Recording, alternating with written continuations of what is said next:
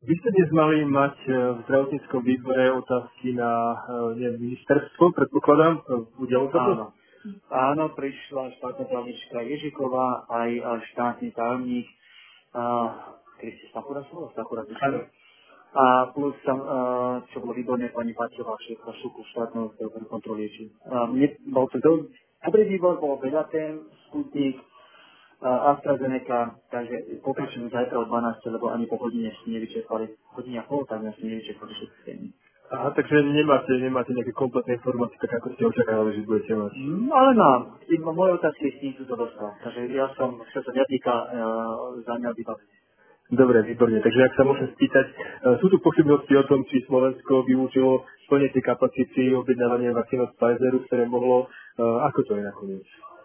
No o tom nie sú pochybnosti. Vieme s istotou, že Slovensko si neobjednalo pri dvoch príležitostiach, kedy si mohlo objednať. A jedna bola ešte v decembri roku 2022 a v januári roku 2021 a vieme si istotou, že v tej prvej mali možnosť objednať na tej pamäti objednať 0, v tej druhej várke mali možnosť objednať si 2,4 objednali iba 600 tisíc, čiže spolu si nechali uh, ujsť príležitosť objednať 3 milióny dávok od Pfizeru. Čím to zdôvodne ministerstvo? Prečo tak konalo? Uh, zdôvodní to spôsobom, ktorý mimochodom dáva zmysel, e, majú čiastočnú pravdu, a, ale jeden dôležitý fakt si nechali. A vysvetlím. Úplne rozumiem tomu, že v decembri neobjednali to, čo uh, objednať mohli, pretože už v tom čase sme mali ako Slovenská republika objednaných oveľa viac, ako potrebujeme, vtedy sme mali zazmúnených vyše 10 miliónov. Reálne potrebujeme na preočkovanie všetkých obyvateľov um, dvakrát. Halo, počujeme sa? Áno, áno. Áno, iný, preto mi to vypadá. Vtedy na reálne potrebujeme na preočkovanie všetkých tých, ktorí plánujeme preočkovať dvakrát, iba 6, 6. Čiže ich argumentom bolo, v decembri už sme mali zazmúnených dosť, Netušili sme, že AstraZeneca nebude dodávať ďaleko toľko, čo slúbila dodávať, že vlastne nebol dôvod to objednávať. A ja s tým súhlasím, v tej situácii by som asi urobil to isté rozhodnutie. Ten argument však nesedí už na to ďalšie rozhodnutie uh, o mesiac neskôr, kedy v, v polovičke januára sa objavila nová možnosť nakúpiť dokonca až 2,4 milióna a, a oni to opäť neurobili. To, čo sa medzičasom zmenilo medzi decembrom a januárom je to, že naplň, úplne naplno vypukla druhá vlna. Ak si pamätáte, po Vianociach proste ten šialený nárast počtu chorých a hospitalizovaných. Um, Slovensko už vtedy začalo, a vláda začala dosť panikáriť, uh, čo s tým teraz. Uh, premiér Matovič vtedy vyhlásil tak slávne, že, že uh, musíme robiť druhé kolo testovania, lebo lebo očkovanie nie je možnosťou, lebo nie je dosť vakcín. A, a preto bola úplne logická otázka, a vtedy som ju spolu zaverejný na tlačovej konferencii 17. januára, že ak teda je problém s tým, že je, že je málo vakcín, prečo nenakúpujeme vakcíny, ktoré púšťajú iné krajiny na trh? Vtedy už bolo známe, že Polsko, Bulharsko ako iných krajín nenakupujú všetko to, na čo majú nárok. Ešte som ani ja netušil, že aj my Slováci sme vlastne takisto nenakúpili a, a tým pádom sme a, viete, nenakúpili náš podiel a tým pádom sme vlastne pustili tiež vakcíny na trh. Vedel som však, vedeli sme informácie, že Nemci, Francúzi, Dáni, Malta a iní vakcíny od iných krajín skupovali a vtedy proste bolo jasné, že po vakcínach bude dopyt, mali sme nakupovať a neskúpili sme. To bolo jednoducho zlyhanie. Uh, tomuto, tomuto rozumiem, avšak stále uh, tom, ten najdôležitejší faktor možno ani nie je to, že uh, aké vakcíny kúpiť od akého výrobcu, ale skôr také, aby sa čím skôr dodali. A to je asi ten základ, kupovať tie rýchlejšie dodávky. Keď hovoríme o tom, že mali nakupovať vakcíny od Pfizeru, aké tam bolo dodanie? Druhý kvartál, či tretí kvartál tohto roku? Dispozícii boli vakcíny, ktoré boli na trhu, boli vakcíny, ktoré boli v dispozícii od, od, už od druhého kvartálu.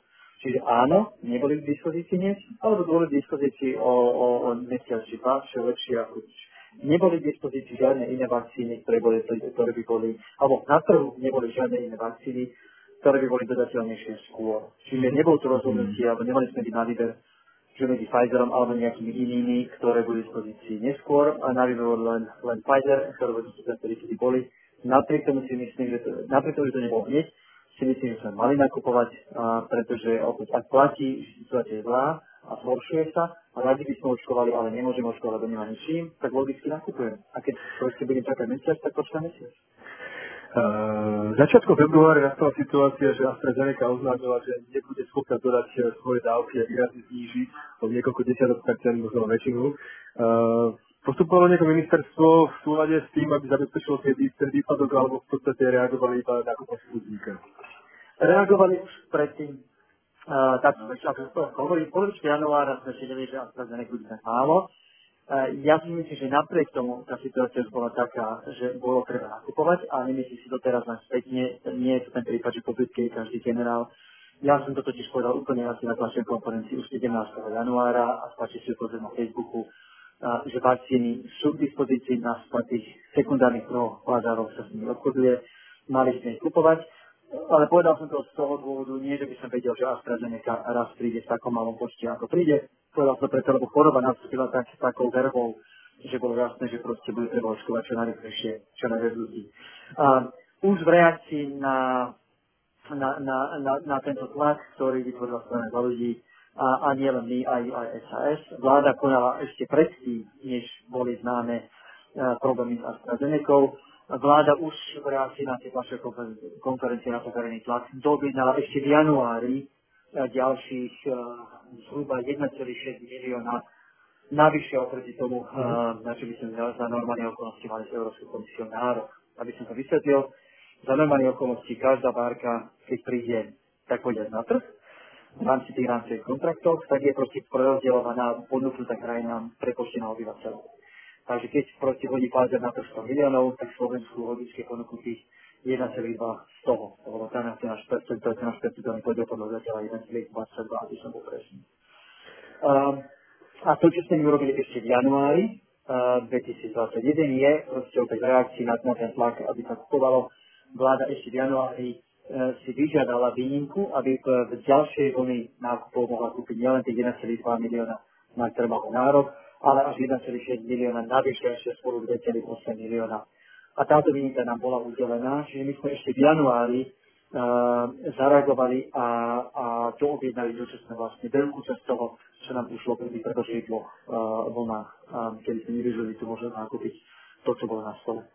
Dobre, teraz tak k Sputniku. Nakúpil sa Sputnik v veľkom objeme 2 milióny uh, kusov. Uh, ľudia zjavne na Slovensku, vlastne podľa prieskumu, Sputnik sú. Uh, ako to hodnotíte? Je to správny krok ministerstva? Takto.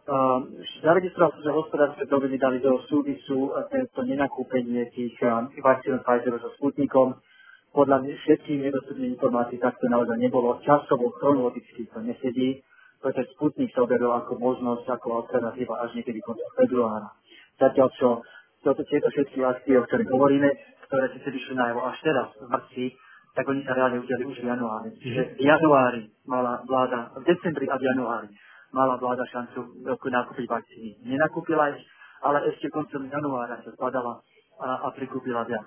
Takže nie je to tak, ako prišlo hospodárske noviny, že, a, že to, to nenakúpenie súviselo s, s, so Sputnikom, že už sa nejak pripravoval pôda. A, to jednoducho chronologicky nesedí. Sputnik nebol ešte ani len v, v, debate a v úvahách vlády. Až proste prišiel na niekoľko týždňov potom. Takže ten súvis tu nie je. Teraz ten argument, že premiérovi verím, že toto myslí presne tak, ako to hovorí. Proste on je presvedčený, že a, situácie, keď vakcíny prichádzajú pomalšie a keď je tu nejaké proces ľudí, ktorí sú ochotní sa dať očkovať med sputníkom, pretože im neveria, a, pretože čítajú príliš veľa dezinformačných webov, tak že za týchto okolností uh, je dobré, je treba nakúpiť sputník ja proste tým súhlasím v tom zmysle, že áno, sú tu ľudia, ktorí iné uh, vakcíny nepoužijú, ale to riziko uh, očkovania neoverenou vakcínou je príliš veľké, je oveľa väčšie ako to, uh, tie výhody toho, že pár ľudí, ktorí sa nedá zaočkovať ničím iným, sa teraz dajú zaočkovať sputnikom. Ak som tiež stane, že budeme podávať neoverenú vakcínu a ukáže sa, že nie je úplne bezpečná, a ľudia stratia dôveru v proces očkovania, tak, tak sa nám stane, že proste ľudia sa prestanú očkovať a, a prestanú tam chodiť vôbec a potom všetky akékoľvek výhody toho, že, že sa očkujeme Sputnikom, ktorý, ktorý jedinú vakcínou, ktorou sa časť populácie dá zaočkovať, a tie výhody boli oveľa viac prevážené tými výhodami, ktorých klesol celkový dopyt po očkovaní. A ten samotný nákup tých 2 miliónov vakcín z takého veľkou množstvo považujete za správny nie? Tak takto, uh, ja nemám problém s objemom, ja som mal s tým, že by sa mali podávať vakcíny, doktor nemám problém s pôvodom. Nie jedno, či tie vakcíny sú ruské, indické, čínske alebo americké. To, jednoduché počo bola nie. Mali by platiť rovnaké pravidlá pre všetky vakcíny, lebo sú to dobré pravidlá, ktoré majú svoje opodstatnenie. Nechceme hazardovať s dôverou ľudí v očkovanie. Už teraz je tá dôvera predka. Dávno pred pandémiou a pred covidom sa začalo diať to, že proste vďaka rôznych hoaxov a záujem očkovaných klesá, objavujú sa na úplne bežné detské choroby, ktoré proste boli desiatky rokov neexistujúce, neprítomné. Takže teraz sa to rodí presa. Moja celá pointa nebola opäť objem, koľko ich má byť, ani to, že odkiaľ majú prísť, ale to, že nie sú preverené. S tým som mali tým mám doteraz problém. Teraz ten objem 2 milióny, tak e, za normálne okolnosti nakúpiť čo najviac vakcín v tom čase, kedy bol by na Sputnik dáva zmysel, lebo opäť tých vakcín je málo. Uh, to, čo sa stalo medzi tým uh, januárom, keď sme doobjednávali posledné väčšie dávky, a tým uh, februárom, to bolo február, to môže, keď sa, keď sa objednával Sputnik, uh, teraz nevedľali. To, čo sa medzi tým stalo, je, že AstraZeneca tak vybuchla, proste bolo jasné, že tieto dávky z AstraZeneca začali byť a budú ešte pár mesiacov oveľa nižšie, ako sme si mysleli. Čiže nákup čo najväčšieho počtu vakcín je úplne logickým krokom, ale nie akýkoľvek vakcín, preloha neočkodnými, neoverenými látkami, o ktorých bezpečnosti vieme málo, tie rizika na to nestojí. No a keď hovoríte o rizikách, e, objavujú sú e, potenciálne rizika očkovania e, vakcínou od AstraZeneca. E, ako vnímate tieto problémy?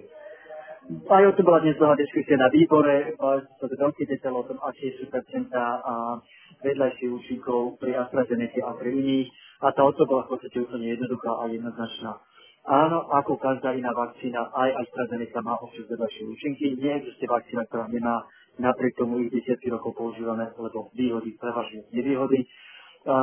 AstraZeneca má o niečo väčšie percento nevýhod alebo vedľajších účinkov, ako majú tie uh, vakcíny na báze mRNA, čiže Pfizer alebo Moderna, ale to vyplýva proste z titulu toho, že je to iná technológia, vždy sme vedeli, že tie adenovírusové budú trošku viac mať trošku, uh, na nich budú ľudia reagovať trochu horšie ako na tie, uh, čo sú vyrobené na báze mRNA. Mm-hmm. To, čo je však podstatné, je, že sa neobjavilo nič, čo by, o čom by sme nevedeli z tých, tých testoch, čo by neboli vyrobené testy, Áno, je tu pár aj vážnych reakcií, tie sú bohužiaľ vždy súčasťou uh, uh, proste takého súčasťou toho, že sa stane vypovedať niekoľko miliónov dávok ľuďom naraz. Proste štatisticky sa objaví aj pár veľmi vážnych reakcií. Nepreukázal sa žiaden logický súvis medzi podaním AstraZeneca a tou úmrťou uh, ľudí na trombozu, to bola, ak sa nemýlim. Uh, v Rakúsku a, a inde, myslím, bol Pánsko, nechcem, nechcem prosím tých krajinách, ak sa mýlim,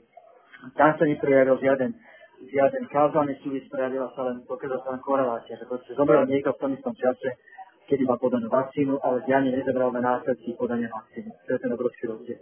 Ja evidujem, že, a toto bolo úplne jasne na tom výbore, keď padla otázka na šéfku nášho Národného štátneho ústavu pro liečiv, že či či tie krajiny, ktoré zablokovali predaj AstraZeneca, či kole na základe odborného odporúčania, alebo či robili politicky, odpovedala jednoznačne politicky. Odborné odporúčania všetkých kolegov, s ktorými sa bavila, aj v tých krajinách, ktoré predaj AstraZeneca obmedzili, bolo neobmedzovať. Nevidíme žiaden súvis medzi umrtiemi tých ľudí, ktorí umreli po jej podaní a samotným podaným AstraZeneca jednoducho statisticky sa stane, že ľudia, ktorí vakcínu majú podanú, umrú z iných príčin. To sa, to je, to sa jednoducho deje, to je súčasť toho, to je obyčajná štatistika. Ešte sa už opýtam otázku hľadom ministerstva zdravotníctva. Má teda ministerstvo zdravotníctva na túto vakcínu vašu dôveru? V tomto momente musím povedať, že nemá. A preto som úplne jasne povedal aj e, na dnešnom výbore, že platí od teraz dôveruj, ale preveruj. A ako som ešte povedal jemne, situácia taká, že ešte momentálne skôr nedôverujeme. A preto si myslím, že by slovenskej, ak nie verejnosti, tak minimálne poslancov Národnej rady mali byť zverejnené zmluvy, ktoré s tými dodávateľmi máme. Proste po tých opakovaných uh, uh, zlyhaniach, a teraz nehovorím zlyhania, len ministerstva zdravotníctva, v prípade AstraZeneca fakt si zlyhal výrobca, nie, nie objednávateľ. V prípade Pfizeru už, už zlyhali, výrobku objednávateľ. Ale myslím si, že tých chýb prešla už bolo toľko. A tá neistota, že či tie um, slúbené harmonogramy vlastne platia, tá neistota je už teraz tak silná, že si myslím, že ako uh, objednávateľia tých vakcín, v konečnom dôsledku členské krajiny platí za tie vakcíny, by je úplne legitimné, že by parlament, poslanci mali mať prístup k tým zmluvám. Ja som si vedomý, že niektoré to chránené obchodným tajomstvom, ale keď Európska komisia vedela sprístupniť uh, niektoré z tých zmluv a plánuje sprístupniť všetky uh, členov Európskeho parlamentu, a to sa už stalo, a už teraz si vidia europoslanci pozrieť zmluvy s čím ďalej tým väčším počtom dodávateľov, tak si myslím, že to isté by mali mať, tú istú možnosť by mali mať aj poslanci. Proste platí, že, že, že dôverujú, ale preverujú a skutočne si myslím, že tých prešlapov a tých chýb už bolo toľko, mm-hmm. že, že, že treba prísnejšia kontrola zo strany parlamentu. Rozumiem, ďakujem veľmi pekne. E, ešte chcem sa spýtať, môžete otázku na vás a na vašu politickú budúcnosť a na stranu za ľudí, alebo nie? Sa spýtate na stranu za ľudí a odpovedám tak, ako odpovedám všetkým iným. Naozaj sa nechcem vyjadrovať. Už nie som zúčast, účastný diskusii v tejto strane Dobre. o pozícii budúcnosti, takže ani neviem úplne čo pre to ohľadom, ohľadom vašej, e, podporili by ste predčasné voľby? Alebo budete hlasovať e, v parlamente Nepodporil, povedal som to, povedal som to opakovane viackrát. Nepodporil, pretože neexistuje e, taký scenár, kde by zvolieb zišiel lepší parlament ako tento, nech je akokoľvek nedokonalý. Uh, preto si myslím, a teraz hovorím proti vlastným politickým zájmom, lebo už nie som súčasťou tejto koalície, ale tak si myslím, že, že to, čo je to najlepšie pre krajinu teraz, by bola rekonstrukcia vlády na fáze tejto koalície. Uh, je úplne jasné, že Igor Matovič nie je uh, schopný a nedozrel do úlohy premiéra, nerozumie jej, nechápe, čo sa od, od, neho, od neho očakáva na tom medzinárodnom poli, ktorý sledujem pozorne, je to úplne jasné.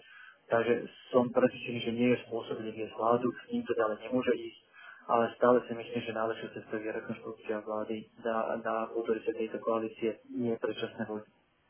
Ale ak sa spojilo nejaké hlasovanie o dôvere vlády, budete hlasovať dôveru súčasnú vlády, má Matoviča alebo nie?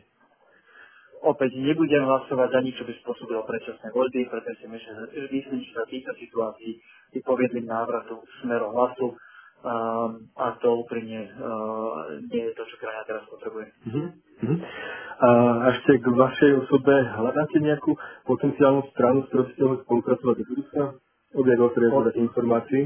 Pozrite, po, poviem to takto. Uh, oznámil som už v momente, keď som odchádzal, že v politike ostávam naďalej, chcem byť aktívny, nič sa nemení na tom, s čím som do politiky vstúpil pred tými zhruba dvoma rokmi, kde prišla tá ponuka od ex-prezidenta Andrea Kisku. Chcem proste využiť všetky moje skúsenosti, kontakty a energiu na to, aby som zlepšil aj to aj tú reputáciu Slovenska v zahraničí, aj to naše sebavedomie pre vystupovanie v zahraničí, aj to, aký v zahraničí a vo svete máme. To naďalej ostáva mojou misiou. Chcel som to realizovať cez koalíciu, voľby rozhodli, voliči rozhodli inak, proste s Igorom Matovičom ja fungovať neviem a nemienim ale hľadám iné spôsoby, ako, ako byť aktívny. A v praxi to znamená, že novú stranu zakladať určite nebudem. Myslím si, že nový stran už má Slovensko, pretože vôbec strán už má Slovensko dosť. Uh, takže je to samozrejme otázka uh, spájanie sa s tými existujúcimi subjektami a myslím si, že to, čo je dôležitejšie ako ja, je to, aby sa uh, tie jednotlivé subjekty medzi sebou spojili, lebo si myslím, že to hlavné ponaučenie volieb v roku 2020 je, že voliči očakávali a právom chceli aby sa slušné demokratické sily spojili do bloku. Nestalo sa to. Výsledkom bolo 20% pre Igora Matoviča. A druhé, znovu tú istú chybu, tak potom si nezaslúžime lepší osud ako ten, čo videli po voľbách posledných.